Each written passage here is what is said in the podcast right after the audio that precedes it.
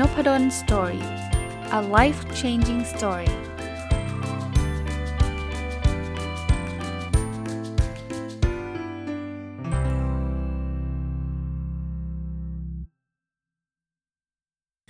สวัสดีครับ ยินดีต้อนรับเข้าสู่นพดล Story Podcast นะครับ และวันอาทิตย์ก็เป็นรายการ My Books นะครับ ที่ผมจะเอาหนังสือที่ผมเขียนเองนะครับ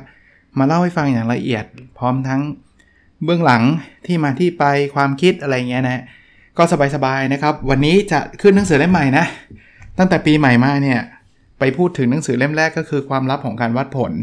ซึ่งเป็นหนังสือที่ผมเขียนเป็นพ็อกเก็ตบุ๊กเล่มแรกของผมนะครับ และก็ยังคงเป็นเล่มที่หนาที่สุดที่ผมเขียนเป็นในรูปแบบของพ็อกเก็ตบุ๊กนะ หนากว่าทุกเล่มที่ผมเขียนมาเลยนะครับ ก็ใช้เวลาหลายสัปดาห์เลยนะครับ แล้วก็มีคนเขียนมา ให้กำลังใจเยอะนะ บอกว่าชอบฟังแล้วก็ไปตามหาซื้อหนังสือ ซึ่งยังมีอยู่ที่ C1 มีแม้กระทั่งถ่ายรูปมาให้ผมดูนะครับ ว่ามีวางจำหน่ายที่ C1 เลยนะครับ ก็ถ้าใครอยากย้อนกลับไปฟังก็ย้อนกลับไปฟังได้นะ ถ้ายังไม่ได้ฟังอยู่นะ วันนี้จะเอาหนังสืออีกเล่มหนึ่งคือหนังสือที่ชื่อว่าจิ๊กซอตัวสุดท้ายของความสำเร็จ พัฒนาชีวิตด้วยแนวคิดการวัดผลนะครับผมเล่าให้ฟังแบบนี้หนังสือผมอาจจะไม่ได้เอามาเรียงตามลำดับที่ผมออกนะ แต่ว่าเห็นตีมมัน ต่อเนื่องจากหนังสือเล่มที่ 1 ก็คือความลับของการวัดผลก็เลยจะเอามาเล่าต่อเลยนะครับ ที่มาที่ไปของหนังสือเล่มนี้อีกเหมือนกันนะครับ เพราะวันนี้เป็นตอนแรกก็จะเล่าที่มาที่ไปให้ฟังก่อนนะคือหลังจากที่ผมเขียนหนังสือความลับของการวัดผล แล้วก็ต้องขอขอบพระคุณนะครับ หลายคนก็ติดตามมากกว่าที่ผมคิดไว้เยอะเลยนะครับ เพราะว่าพิมพ์เองตลอดเลย ก็คิดว่าเราไม่ใช่สำนักพิมพ์โด่งดังอะไรนะพิมพ์เองก็ อุ้ยมีคนอ่านก็ดีใจละ ปรากฏว่ามันก็ติด top 10 ของ bestseller เลยนะก็ก็ยิ่งดีใจเข้าไปใหญ่เนี่ย มาถึงวันหนึ่งเนี่ยผมก็คิดว่า เออ เราก็ยังอยากเขียนเรื่องการวัดผลแต่ในอีกมุมมองหนึ่งคือผมเชื่อผมมีความเชื่อแบบนี้นะครับว่า อะไรที่มันใช้กับองค์กรได้สำเร็จเนี่ยมันน่าจะเอามาใช้กับชีวิตเราได้สำเร็จเช่นเดียวกัน ผมมองว่าชีวิตเรามันก็เหมือนบริษัทเล็ก ๆ บริษัทหนึ่งที่เราเป็น CEO ของบริษัทนั้นแหละ ด้วย concept นี้ผมก็เลยเอาละจะเขียนอีกเล่มหนึ่งเลย แต่คราวนี้จะเป็นเรื่องของการพัฒนาชีวิต โดยใช้หลักการวัดผลมาเป็นตัวนำทางนะครับ อีกส่วนหนึ่งที่เป็นแรงบันดาลใจที่ทำให้ผมอยากเขียนหนังสือเล่มนี้ขึ้นมา เพราะว่าเวลาผมสอนนักศึกษาปริญญาตรีเนี่ยเขาจะไม่ค่อยได้มีประสบการณ์ในการทำงานมาก่อนนะเพราะนั้นเนี่ยเวลาเราพูดยกตัวอย่างอะไรที่เป็นเป็นตัวอย่างบริษัทตัวอย่างอะไรเนี่ยเขาอาจจะคิดภาพตามได้ลำบาก ผมก็เลยคิดว่า เออถ้าผมจะยกตัวอย่างผมยกตัวอย่างชีวิตเนี่ยเขาจะคิดภาพตามได้เยอะได้ดีกว่า เช่น เรื่องของการวัดกับการลดน้ำหนักเนี่ยผมก็บอกว่าอยากลดน้ำหนักนะลองชั่งน้ำหนักตัวเองดู แล้วเดี๋ยวเราจะรู้เองอะว่าตอนนี้น้ำหนักมันขึ้นหรือลด พอเรารู้เนี่ยเราจะมีการปรับพฤติกรรมเราโดยอัตโนมัติ อย่างเงี้ยจะเห็นภาพชัด ถ้าเป็นเรื่องของถ้าจะไปเล่าเรื่องตัววัดฝ่าย marketing ฝ่าย operation ต่างๆ ก็อาจจะห่างไกล แต่ว่าผมก็ผมก็สอนเรื่องธุรกิจด้วยนะครับ แต่พยายามยกตัวอย่างให้เขาอินก่อนนะจึงอยากจะเอาไอ้ตัวอย่างพวกนั้นน่ะมาเรียบเรียงเป็นหนังสือเล่มนี้นะครับหนังสือเล่มนี้เนี่ยจะเป็นหนังสือที่ต่างจากเล่มแรกโดยสิ้นเชิง คือความหนาไม่ถึงครึ่งของเล่มแรกนะครับ หนาอยู่ประมาณสักจำไม่ได้แล้วเดี๋ยวเปิดหนังสือดูสักนิดนึงนะครับประมาณ 150-160 หน้าเองนะแต่ก็เช่นเคยนะครับ ติดใจจากการพิมพ์เองก็เลยพิมพ์เองมาตลอดนะครับ ก็ให้คุณเซ่ มาช่วยออกแบบหนังสือให้อะไรต่างๆ นานานะครับอะผมเริ่มต้นเลยนะครับว่าหนังสือเล่มนี้เนี่ยมันเปิดมาเป็นเรื่องอะไรนะครับ ผมเอาบทที่ 1 เป็นเรื่องของทำไมต้องวัดความสำเร็จในชีวิตเราด้วย คือเล่มแรกจะบอกว่าทำไมต้องวัดความวัดความสำเร็จขององค์กรด้วยใช่ไหมอันนี้จะเน้นไปเรื่องของความสำเร็จของชีวิตนะผมเริ่มต้นข้อแรกครับ คือเราวัดเพื่อจะได้ทราบขีดความสามารถของตัวเราเอง ถ้าเราไม่วัดเนี่ยเราไม่รู้เลยนะ ผมยกตัวอย่างคำถามนะ ว่าเราวิ่ง 1 กิโลเมตรใช้เวลาเท่าไหร่ ถ้าเราไม่ใช่เป็นคนที่เป็นนักวิ่งแล้วมีการจับเวลาเราจะตอบคำถามนี้ไม่ได้ เราว่ายน้ำในระยะทางร้อยเมตรใช้เวลาเท่าไหร่ เราก็จะประมาณการได้ลำบาก เพราะว่าเราไม่เคยวัด การวัดเนี่ยจะทำให้เรารู้ขีดกำกัดของเรา ขีดความสามารถของเรา คราวนี้ขีดความสามารถมันจะบอกอะไรได้บ้างอะผมยกตัวอย่างนะอยากรวยใช่ไหมถ้าอยากรวยเนี่ยวัดก่อนได้ไหมว่าตอนเนี้ยวันหนึ่งอะ่ะ หรือเดือนหนึ่งอะ่ะเราทำงานเต็มที่เราจะได้รายได้ประมาณเท่าไหร่ สมมุติบอกว่า 50,000 ก็เต็มที่แล้ว รวมไอ้งานพิเศษทำวิกเอนองเทอร์เพเนอร์นู่นนี่นั่น50,000 แล้วคุณอยากจะรวย 50 ล้าน คุณต้องใช้เวลากี่ปี คุณคำนวณได้เลยนะ โดยใช้รายได้ปัจจุบัน ผมไม่ได้บอกว่าเราจะได้เท่าปัจจุบันตลอดเวลานะ แต่นี่มันคือขีดความสามารถณปัจจุบันอยู่ ถ้าเราอยากจะได้ 50 ล้านภายใน 5 ปี เราต้องบียอนความสามารถปัจจุบันไปกี่เท่า อารมณ์คล้าย ๆ แบบนี้นะครับ วัดเพื่อจะได้รู้ว่าเราเก่งแค่ไหน แล้วเราจะได้หาวิธีการพัฒนาตัวเอง ไม่เช่นนั้นเนี่ยเราจะอยู่ไปวันๆว่า เออฉันฝันไว้ว่าจะมีเงิน 50 ล้าน แต่ฉันก็ทำงานแบบเดิมทุกวันทุกวันทุกวันมันไม่ถึงหรอกครับ เพราะแบบเดิมมันก็ได้แค่ห้าหมื่นห้าหมื่นห้าหมื่นใช่ไหมถ้าจะเป็น 50 ล้านนี่มันคือแบบโอ้โหเป็นเป็นพันเดือนเนี่ยซึ่งซึ่งมันยากมากนี่ไม่ได้ไม่นับค่าใช้จ่ายอะไรเลยนะ อันที่ 2 ครับ วัดเพื่อเปลี่ยนเป้าหมายให้กลายเป็นสิ่งที่จับต้องได้ หลายคนเนี่ยอยากประสบความสำเร็จ แต่ไม่เคยถามตัวเองว่าสำเร็จวัดยังไง ถ้าวัดไม่ได้ก็จัดการไม่ได้ concept คล้ายๆ กับองค์กรนั่นแหละครับ หลายคนบอกว่าเป้าหมายชีวิตผมง่ายๆครับ ขอให้มีความสุขความสุขวัดยังไงครับ แค่ไหนถึงเรียกว่าสุขครับ ผมอยากรวยครับอาจารย์กี่ร้อยล้าน กี่พันล้าน กี่สิบล้านครับถึงที่ที่เรียกว่ารวย เพราะฉะนั้นเนี่ยถ้าไม่วัดเราไม่รู้ อยากมีอิสระอะไรคืออิสระของเรานะเพราะนั้นมันไม่มีผิดไม่มีถูกนะเราวัดอิสระอาจจะต่างจากคนอื่นวัด แต่สำหรับเราเนี่ยมันคือเรื่องนี้ อิสระคือเราจะต้องมีเวลาให้กับครอบครัวอย่างน้อยๆ100 วันต่อปีอะนี่คืออิสระของเรา ไม่ได้ต้องการ 365 วันอยู่กับครอบครัวหรอกขอแค่ 100 วันก็ถือว่าเรามีอิสระแล้วก็ได้ครับ แต่พอวัดแบบนี้เดี๋ยวเราจะหาทางเองว่าเฮ้ยวันนี้เราต้องล็อกเราต้องทำให้ได้ เราก็จะไปถึงสิ่งที่เราต้องการเร็วที่สุด ถ้าเราใช้เวลาไปวันๆแบบอยากมีอิสระอยากมีอิสระแต่ก็ก็ไม่ได้ทำอะไร มันก็เหมือนเดิมจริงไหมครับ อันที่ 3 ครับ วัดเพื่อช่วยตัดสินใจนะคือถ้าเราไม่วัดเนี่ยนะเราจะไม่รู้เลยว่าเอ้ยเราควรจะทำอะไรดีระหว่าง A กับ B อะสมมุติว่าเรามีเงินอยู่เนี่ยแล้วเราบอกว่า เออ เราจะซื้อคอนโดไว้ให้เช่าดี หรือเราจะซื้อรถหรูคันใหม่ดี เงินพอๆกันสมมติ5ล้านเนี่ย แต่พอเราวัดเนี่ยเราจะเริ่มรู้สึกแล้วว่า เออ จริงๆแล้วเนี่ย ถ้าเรามีเป้าหมายชีวิต คือการมีอิสรภาพทางการเงิน ซึ่งมันวัดได้โดยจากการนับเป็น passive income passive income ก็คือรายได้ที่ได้มาโดยอัตโนมัติ โดยที่เราไม่ต้องเอาแรงไปแลกต้องมี passive income ต้องอย่างน้อยเกินเดือนละ 30,000 บาท เพราะเรามีค่าใช้จ่ายประจำเดือนประมาณ 30,000 บาท ถ้าเรามี passive income เกิน 30,000 บาท ก็แปลว่าเราจะมีอิสรภาพทางการเงิน นี่คือการวัดชัดเจนนะ อย่างนี้เราจะตอบได้ว่าซื้อคอนโดให้เช่าจะตอบโจทย์เรื่องนี้มากกว่าการซื้อรถหรูคันใหม่ เห็นภาพไหมฮะพราะวัดมันมีความชัดเจน พอมีความชัดเจนเราจะไม่สับสบสนนะครับ เราจะ make better decision เราจะตัดสินใจได้ดีขึ้น อันที่ 4 ครับ วัดเพื่อนำเสนอตัวเอง เวลาเราวัดชีวิตเนี่ยมันมีหลายมิติมากนะ ผมมีงานวิจัยอันนึงเลยครับ ที่เล่าให้ฟังว่า เวลาเราจะใส่เรซูเม่เข้าไปเขียนอะไรในเรซูเม่เข้าไป เพื่อไปสมัครงานเนี่ย จะทำให้คนตัดสินใจได้ง่ายนะ ใส่ตัววัดเข้าไป อย่าไปเขียนบอกว่า โอ้โห ผมเนี่ยเก่งภาษาอังกฤษ เก่งภาษาอังกฤษใครก็เขียนได้ครับ ถ้าคุณเก่งจริง คุณมีตัววัดสิ เช่น คะแนน i e l t 8คะแนน คะแนน TOEFL 120 คะแนน อะไรอย่างเงี้ย พวกนี้จะเป็นตัวบอกชัดเจนว่าคุณเก่งหรือไม่เก่งอ้าวถ้าเกิดคะแนนไม่เก่งคุณก็ไม่ต้องนำเสนอสิครับ คุณเลือกอันที่มันเป็นจุดแข็งคุณต้องมีอะไรสักอย่าง แต่ว่าอย่าบอกว่าเราเรียนเก่ง คุณใส่ไปเลย GPA 4.00 ชัดกว่าเราเรียนเก่งเยอะ เกียรตินิยมอันดับหนึ่งชัดกับคำคำว่าเรียนเก่งเยอะ อันนี้คือวัดเพื่อจะได้เลือกมุมมองในการวัดในการ present ตัวเองออกไปครับอันที่ 5 ครับ วัดเพื่อช่วยช่วยจัดลำดับความสำคัญของปัญหานะคือเวลาเราเจอปัญหาเนี่ยหลายคนพยายามจะอิกนอมันเนาะเอ้ยมันไม่ใช่ปัญหาหรอกไม่เกี่ยว มันไม่หายไปนะครับ ปัญหาเวลาเราไม่สนใจมันไม่ได้หายไปนะครับ หลาย ๆ ครั้งเนี่ยมันมันไปสร้างปัญหาคือปัญหาเล็ก ๆ เนี่ยมันจะใหญ่ขึ้นเรื่อย ๆ เพราะฉะนั้นเนี่ยเราต้องวัดครับว่าเรื่องนี้เราทำได้ดีมากมากน้อยแค่ไหน เรื่องนี้สำคัญมากน้อยแค่ไหน เวลาเราจัดลำดับได้ว่าอันนี้สำคัญมากเราทำได้ไม่ดี เราก็ต้องรีบทำแค่นั้นเองครับ ทรัพยากรในในมุมของเรานะคือเวลาเรามีเวลาจำกัด เราทำให้ดีทุกเรื่องไม่ได้หรอก ที่สำคัญคือ เราควรทำเรื่องที่สำคัญที่สุด ให้ได้ดีที่สุดเท่านั้นแหละ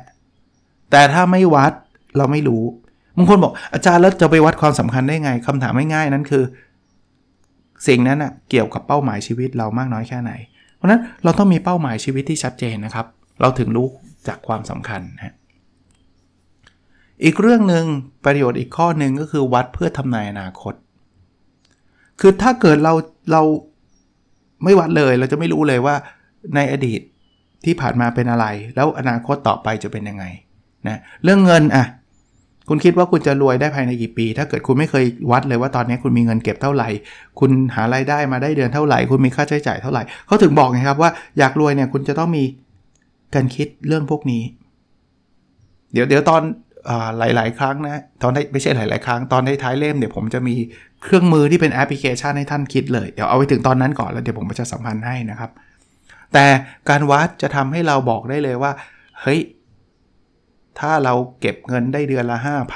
5,000 สิ้นปีเราจะมีเงิน 60,000 อารมณ์แบบนี้เราจะรู้เลยว่าถ้าเกิดเราต้องการเงิน 6 0 0 0 0ก็ใช้เวลาถ้าเก็บแบบนี้นะ ใช้เวลา 10 ปี คุณก็จะ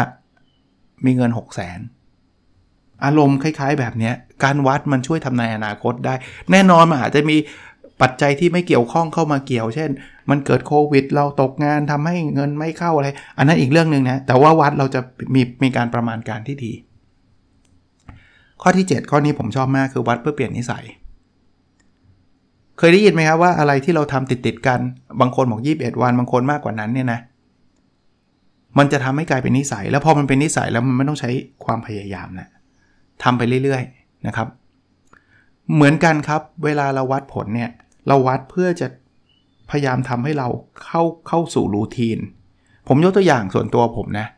ผมจะมีการติ๊กไว้ว่า วันนี้ผมวิ่งได้กี่กิโลเมตร ไม่ใช่ติ๊กหรอกครับ ผมใส่ใส่นาฬิกานะ แต่มันมีสถิติเก็บไว้ แล้วบางทีเนี่ยเราทำสถิติเนี่ยเราไม่อยากจะเบรกเรคคอร์ด ผมตั้งเป้าไว้ว่า เดือนหนึ่งผมจะวิ่งให้ได้ร้อยกิโล มันก็จะเห็นความก้าวหน้า แล้วเราก็อยากวิ่ง มันไม่ได้วิ่งเพราะมีความสุขอะไรมากมายนะ ผมยังไม่ได้อินขนาดนั้น แต่ว่า ส่วนหนึ่งเนี่ยมันมีสถิติที่ผมอยากจะทำหนังสือผมก็ตั้งเป้าว่าว่าปีหนึ่งผมจะอ่านได้ 120 เล่ม ก็เดือนละ 10 เล่ม ผมก็ตั้งเป้าไว้ทุกเดือน ก็แน่นอนบางเล่มก็อ่านเยอะบางเล่มก็อ่านหนาก็อ่านช้าหน่อยก็ก็ว่ากันไป แต่พอเราเห็นความก้าวหน้าไปเรื่อยๆ มันจะมีความสุข หรือแม้กระทั่งพอดแคสต์เนี่ยผมก็เคยเล่าให้ฟังนะว่าที่ผมจัดได้ทุกวันเนี่ยต้องขอบคุณในช่วงแรกจริง ๆ มันเป็นความฟลุกจริง ๆ เพราะช่วงแรกที่ผมจัดจะเป็นช่วงที่ผมปิดเทอม ผมเลยมีเวลามาพูดพอดแคสต์ทุกวัน พอผมมีเวลามาพูดพอดแคสต์ทุกวันเนี่ยพอเปิดเทอมตอนนั้นเนี่ยถ้าใครฟังช่วงต้นๆของผมเลย ผมจะพูดอยู่เสมอว่าเปิดเทอมยังไม่แน่นะครับว่าจะจัดได้ทุกวันหรือเปล่า แต่กลายเป็นว่ามันไม่อยากเสียสถิติซะแล้ว เพราะว่าเราทำอะไรที่ต่อเนื่อง มันมีสถิติว่าเราต้องลงทุกวัน มันก็เลยทุกวันมา 3 ปีแล้วอะนะอันนี้คือเหตุผลหลักๆในการวัดนะครับ คราวนี้มันมีคำถามคลาสสิกว่า เฮ้ยเราวัดกันได้ทุกเรื่องจริงเหรอ เมื่อกี้อาจารย์เกิดมาว่าความสุขวัดยังไง อาจารย์เกิดมาว่าความสำเร็จวัดยังไง เราวัดได้ทุกเรื่องเหรอ ความสุขจะวัดยังไงอาจารย์ ผมเรียนแบบนี้ ไอ้นามธรรมเนี่ยนะ มันวัดยากกว่ารูปธรรมเสมอ รวยวัดยังไงวัดได้ง่ายกว่า เพราะว่าเราวัดด้วยจำนวนเงินที่เราพอใจ แต่พอบอกความสุขวัดยังไงวัดยากไหมยาก แต่ยากไม่ได้แปลว่าไม่ได้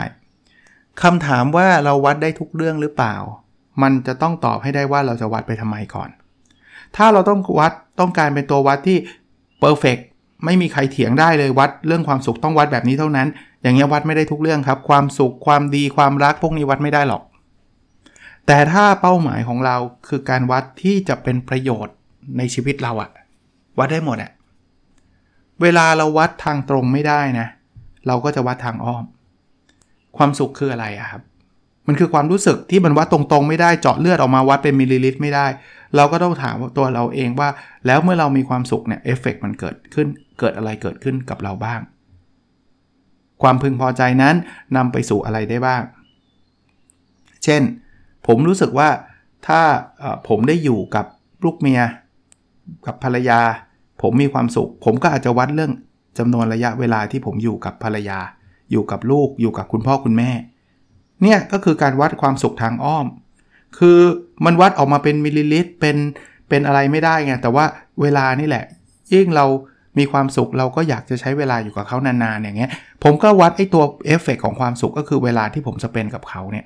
ก็ถือว่ามันคือความสุขแล้วล่ะ อารมณ์คล้ายๆแบบนี้นะครับ เพราะฉะนั้นเนี่ยเราเราสามารถวัดได้นะ จริง ๆ การวัดถ้าเราจะแบ่งรูปแบบนะมันก็มีการวัดเชิงปริมาณการวัดเชิงคุณภาพ เชิงปริมาณก็คือ จำนวนเงินมีกี่บาทอย่างเงี้ยนับได้เลยชัดเจน แต่เชิงคุณภาพเนี่ยต้องใช้ judgment ของเรา เช่นเอาเมื่อกี้นะอยากวัดความสุขวัดยังไงได้อีกก็ประเมินเลย ซึ่งอันนี้เป็นนัก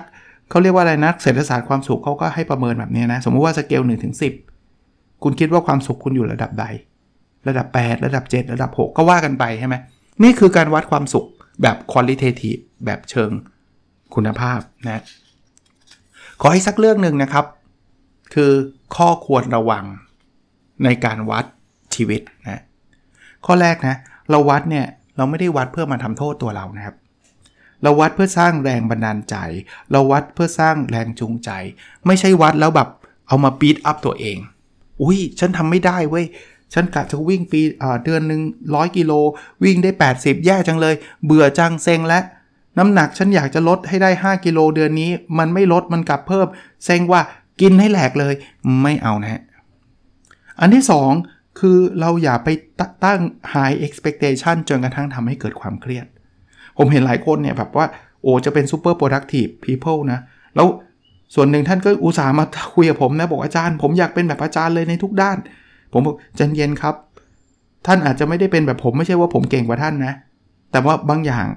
ผมทำด้วยความชอบ ท่านอาจจะไม่ได้ชอบ แล้วผมก็ไม่ได้ทำได้เหมือนท่านในทุกเรื่องเหมือนกัน เพราะฉะนั้นเนี่ยอย่าไป เพชเชอร์ตัวเองมากเกินไป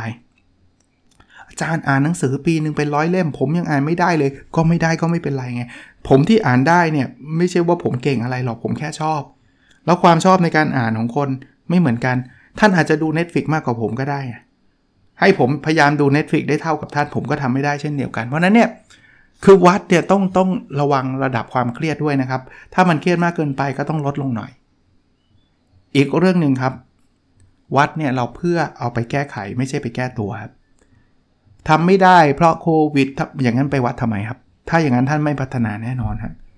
วัดไปแล้วลองคิดว่าเอาหนะมันมีเรื่องโควิดเข้ามาเกี่ยวข้อง แต่ว่าตัวเราทำอะไรได้บ้าง ส่วนตัวผมนะ น้ำหนักตัวช่วงนี้ขึ้นเนี่ย ถ้าผมวัดแบบแก้ตัวผมก็จะบอกว่า นี่ไงล็อกดาวน์อยู่บ้าน สอนออนไลน์เยอะ เลยกินเยอะไปโทษนู่นเลย เป็นโทษโควิดนู่นเลย มีส่วนไหมผมว่ามีส่วน แต่มันไม่ใช่ว่าอยู่บ้านทุกคนจะต้องอ้วนทุกคนใช่ปะถ้าเราออกกำลังกายมากกว่านี้ ถ้าเราใครเป็นคนเอาเอาขนมมายัดใส่ปากครับถ้าไม่ใช่ตัวเราอะอยู่บ้านเป็นบังคับอะครับว่าต้องกินมันก็ตัวเราทั้งนั้นแหละ เพราะฉะนั้นเอาไว้แก้ไขครับทำยังไงอะมันขึ้นแล้วทำยังไงให้มันลงนะ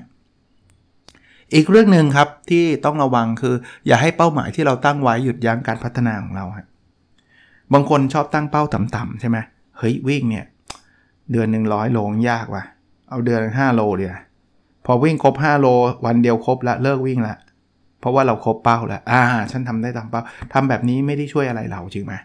เพราะนั้นเวลาตั้งเป้าตั้งให้มันยากเลยครับ แต่ยากเราต้องทำด้วยแค่นั้นเองครับ ถ้าตั้งง่ายแล้วทำแป๊บเดียวแล้วจบนะ ผมคิดว่า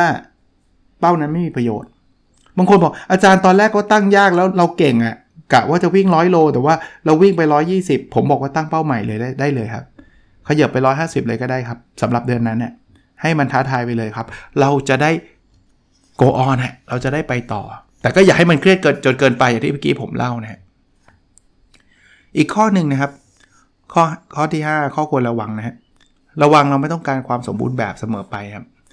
คือเราเราตั้งเราตั้งเป้าทั้งหมดทั้งปวงเราต้องการ improvement นะเเราไม่ต้องการแบบวัดละเอียดถูกต้อง 100%แล้วถ้าถูกต้อง 100%นะพวกนามธรรมเราวัดไม่ได้กันทั้งนั้นอย่างที่ผมบอก แล้วพอวัดไม่ได้เราก็บอกว่าเอ้ยความสุขวัดไม่ได้เราไม่ต้องมีความสุขกัน เพราะว่ามันวัดไม่ได้ไงความสำเร็จวัดไม่ได้ก็ไม่ต้องมีความสำเร็จกัน ซึ่งสำหรับผมไม่ work นะครับ เพราะฉะนั้นเนี่ยเราวัดให้มัน good enough ก็พอละดีเพียงพอก็พอละถัดไปข้อ 6 อันนี้ต้องเตือนตัวเองมาก ๆ เลยนะครับ ระวังการวัดที่มีความลำเอียงครับ คือบางอย่างเนี่ย เราวัดเอาแต้มอะ แล้วเราก็พยายามจะลำเอียงเพื่อที่จะเเข้าข้างตัวเองอะ่ะผมยกตัวอย่างนะ ถ้าถ้าผมจะลำเอียงนะ ผมอาจจะบอกว่า เออ เดี๋ยวผมจะวัดเรื่อง การอ่านหนังสือผมแล้วกัน จะเอา 10 เล่มใช่ไหมแต่อยากจะได้ 10 เล่มจะได้โชว์ชาวบ้านเขาฉันเข้าเล่มแบบบางๆการ์ตูนเเล่มหนึ่งที่จริงๆ ไม่ได้อยากอ่านหรอก แต่ว่าอยากจะให้ได้ 10 เล่มลำเอียงเข้าข้างตัวเองเข้าไปเลยนะครับ เพื่อจะนับแต้มให้ได้ง่าย ๆ อย่างเงี้ย มันผมว่ามันไม่ work นะนะครับ เราพยายามลดความลำเอียงเหล่านี้ลงเนี่ยชีวิตเราจะพัฒนาไปได้ดีขึ้น ข้อ 7 นะฮะระวังอย่าใจร้อนครับ ผลลัพธ์อาจจะต้องรอเวลา หลายเรื่องเลยนะ เรื่องเงินเรื่องน้ำหนักเรื่องอะไรเนี่ยมันไม่ได้ overnight success นะเราแบบวันนี้มีเงินเป็นศูนย์พรุ่งนี้จะมีเงินร้อยล้านเป็นไปไม่ได้ เกือบจะเป็นไปไม่ได้กันแล้วกันนะน้ำหนักวันนี้เราน้ำหนัก 80 พรุ่งนี้จะเหลือ 60ทำได้เหรอครับ ไม่ได้ เพราะฉะนั้นหลาย ๆ ครั้งเนี่ย เราต้องรอ มันมีคำคำกล่าวของซิกซิกล่านะก็บอกว่า there's no elevator to success you have to take the stairs แปลว่ามันไม่มีลิฟต์อะ elevator อะขึ้นไปถึงความสำเร็จอะคุณต้องเดินขึ้นเอง ก็คุณต้องรอรอเวลานะ คุณอยากจะรวยคุณเก็บเงิน มันก็เก็บได้ครับ หาไรายได้พิเศษหาไปครับ แต่มันไม่ใช่พรุ่งนี้รวยนะบางคนกีบอัพเลยครับวัดไปแล้วแบบโอ้ยวัดมาตั้ง 10 วันแล้วไม่เห็นรวยเลยทำบล็อกมา 5 วันแล้วไม่เห็นมีคนตามเป็นล้านเลยนั่นมันหายเขาเรียกความคาดหวังที่มันไม่เป็นจริงอะ่ะมันเวอร์เกินอะ่ะต้องรอเวลา อีกเรื่องหนึ่งที่เป็นข้อเตือนใจในการวัดคือ วัดแล้วต้องสม่ำเสมอ อย่าทำทำหยุดหยุดบางคนโอ้โหชั่งน้ำหนักเลยช่วงนี้เราฟิตไว้ฟิตไว้ฟิตไว้แล้วก็หายไป 3 วันแล้วก็ไม่ชั่ง แล้วก็กลับมาชั่งใหม่ เสร็จแล้วก็หายไป 7 วัน แล้วสุดท้ายก็หายไปเลย สุดท้ายมันมันอะไรที่หัวใจมันคือความสม่ำเสมอครับ ถ้าอะไรที่เราทำทำหยุดหยุดนะ มันมักจะไม่ work วิ่งโหวันนี้ฟิตวิ่ง 5 โลพรุ่งนี้ฟิต5โลหายไป 3 สัปดาห์กลับมาวิ่ง 15 โลอย่างนี้ไม่ช่วยนะครับ เพราะฉะนั้นทำอย่างสม่ำเสมอนะ ระวังอีกข้อหนึ่งคือ อย่าให้การวัดมันยาก คือโหลองนึกการวิ่งนะ ถ้าเราวิ่งเราต้องมานับก้าวเองนี่เป็นไงวกแตกนะครับเราไม่อยากไม่อยากวัดละ หรือไปเอาข้อมูลที่มันไม่เกี่ยวข้องเข้ามา อันนี้เราก็ไม่อยากได้นะคือจริง ๆ การวัดเนี่ยมันมีเยอะแยะ ถึงแม้ว่าปัจจุบันนะผมยกตัวอย่างนะครับ ปัจจุบันเนี่ยผมมีนาฬิกาเนี่ยมันมีสถิติเพียบเลยนะ แต่ผมไม่ได้ดูทุกตัวหรอก เอาตรงๆนะ บางตัวผมยังไม่รู้เลยแปลว่าอะไร แต่ผมไม่เป็นไรครับ ผมแค่ขอระยะเวลา และขอระยะทาง จริงๆ เอาหลักๆของผมคือระยะทางด้วยซ้ำนะระยะเวลาก็ดูบ้างว่าเราวิ่งได้เร็วไม่เร็วอะไรเงี้ยนะครับ แค่นั้นก็พอแล้วครับ เอาให้มันเรเลวันเท่านั้นเองนะช่างน้ำหนักนี่มีสถิติอะไรเพียบเลยนะ น้ำหนักกระดงกระดูกเลยผมผมไม่ซื้อเครื่องช่างมานะ ผมอยากรู้แค่ 2 อย่างคือน้ำหนักกับไอ้บอดี้แฟทอะก็คือเปอร์เซ็นต์ไขมันอะแค่นั้นเองครับ เพราะฉะนั้นเนี่ย เราเราเราเราเลือกได้นะชีวิตเราไม่ต้องมีความซับซ้อนนะเราไม่ใช่หุ่นยนต์หรือว่าอะไรก็ตามที่มันแบบนาซาที่ต้องวัดมันละเอียดยิบทุกเรื่องอย่าให้มันเกินไปนะ ก็วันนี้คงประมาณนี้นะครับสำหรับหนังสือเล่มที่ 2 ในปีนี้นะ แล้วก็ในรายการ My Book ของผมเนี่ย ก็คือจิ๊กซอตัวสุดท้ายของความสำเร็จนะครับใครสนใจนะไอ้หนังสือนี้มีอยู่นะครับหนังสือนี้มีอยู่แน่ๆนะครับ จะเป็นที่ C1 หรือ หรืออินบ็อกมาก็ได้นะครับ ผมน่าจะยังมีอยู่นะครับ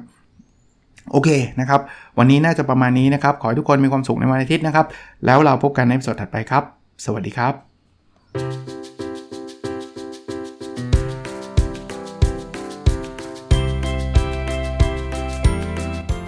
n o p a d o n Story a life changing story